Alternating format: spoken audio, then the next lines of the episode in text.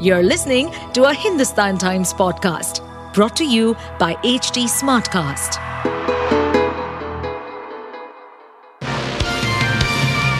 Hello, these are the top news for the day.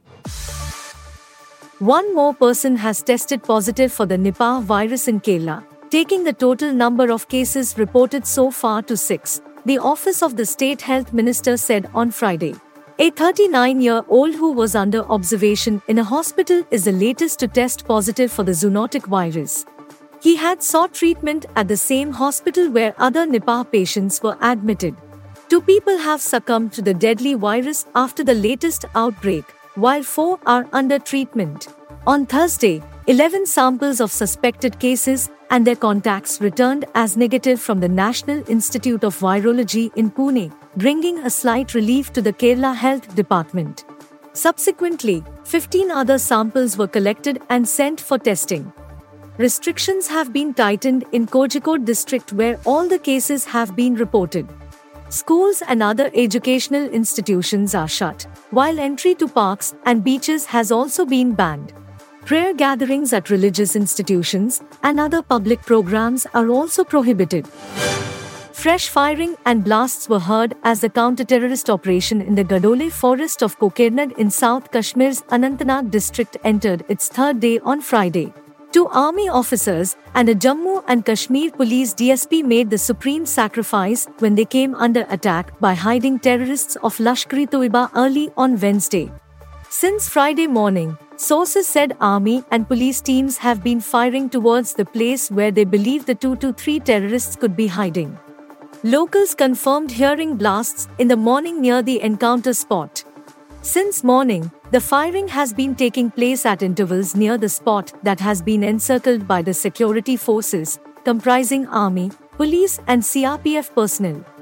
Throughout the night, the security forces had kept a close cordon around the forest, said a resident of Gadole, requesting anonymity. Colonel Manpreet Singh, the commanding officer of 19 Rashtriya Rifles, Major Ashish Dhonchak, also from the same battalion, and Deputy Superintendent of Police, DSP, Humayun Mujmil Bhatt suffered fatal injuries during the operation on Wednesday. Police on Thursday said to Lashkar-e-Toiba militants, including local commander Uzair Khan, have been encircled by the forces. Khan, who had joined militant ranks last year, was acting as the Lashkar commander in the area as he is well versed about the forest topography and its adjoining localities.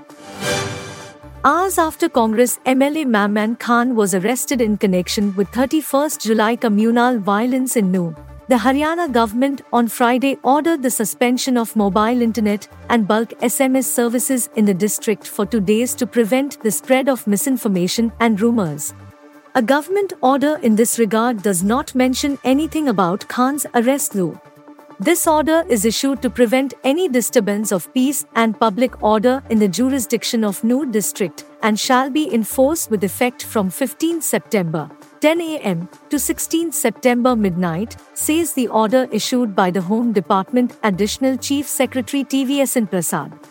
Prasad said the decision was taken after the new deputy commissioner wrote to him on Thursday expressing apprehension there could be tension, agitation, damage of public and private property, and disturbance of peace and tranquility in the district.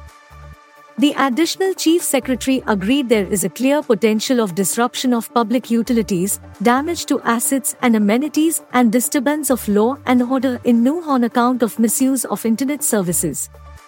He said inflammatory material and rumors are being or could be circulated through social media and messaging services through internet, SMS, and dongle services.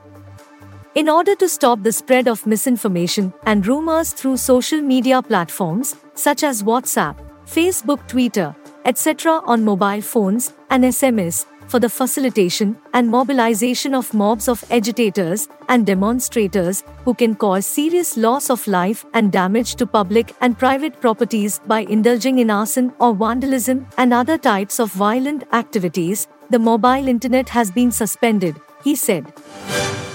In an apparent case of hate crime, a 17 year old Sikh high school student was assaulted at a bus stop after an altercation with another teenager in Canada's British Columbia province, according to a media report on Thursday.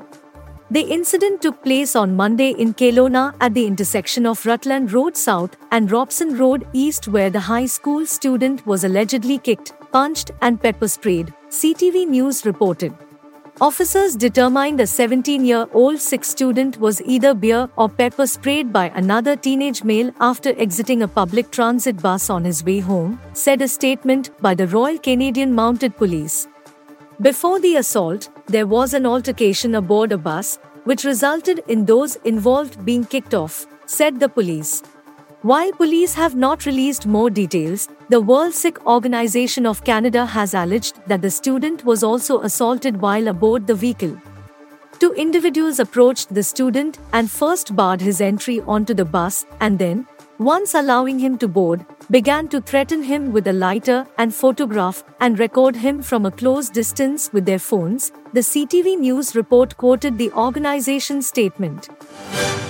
Scientists analyzing the remote sensing data from India's Chandrayaan 1 lunar mission have found that high energy electrons from the Earth may be forming water on the Moon.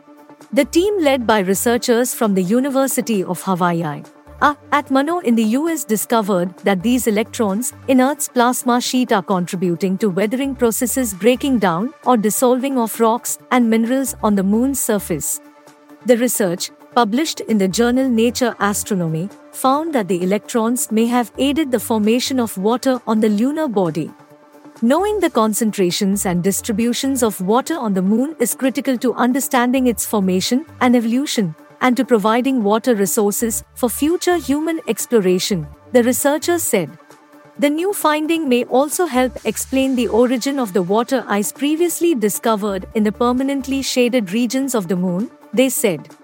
Chandrayaan 1 played a crucial role in the discovery of water molecules on the moon.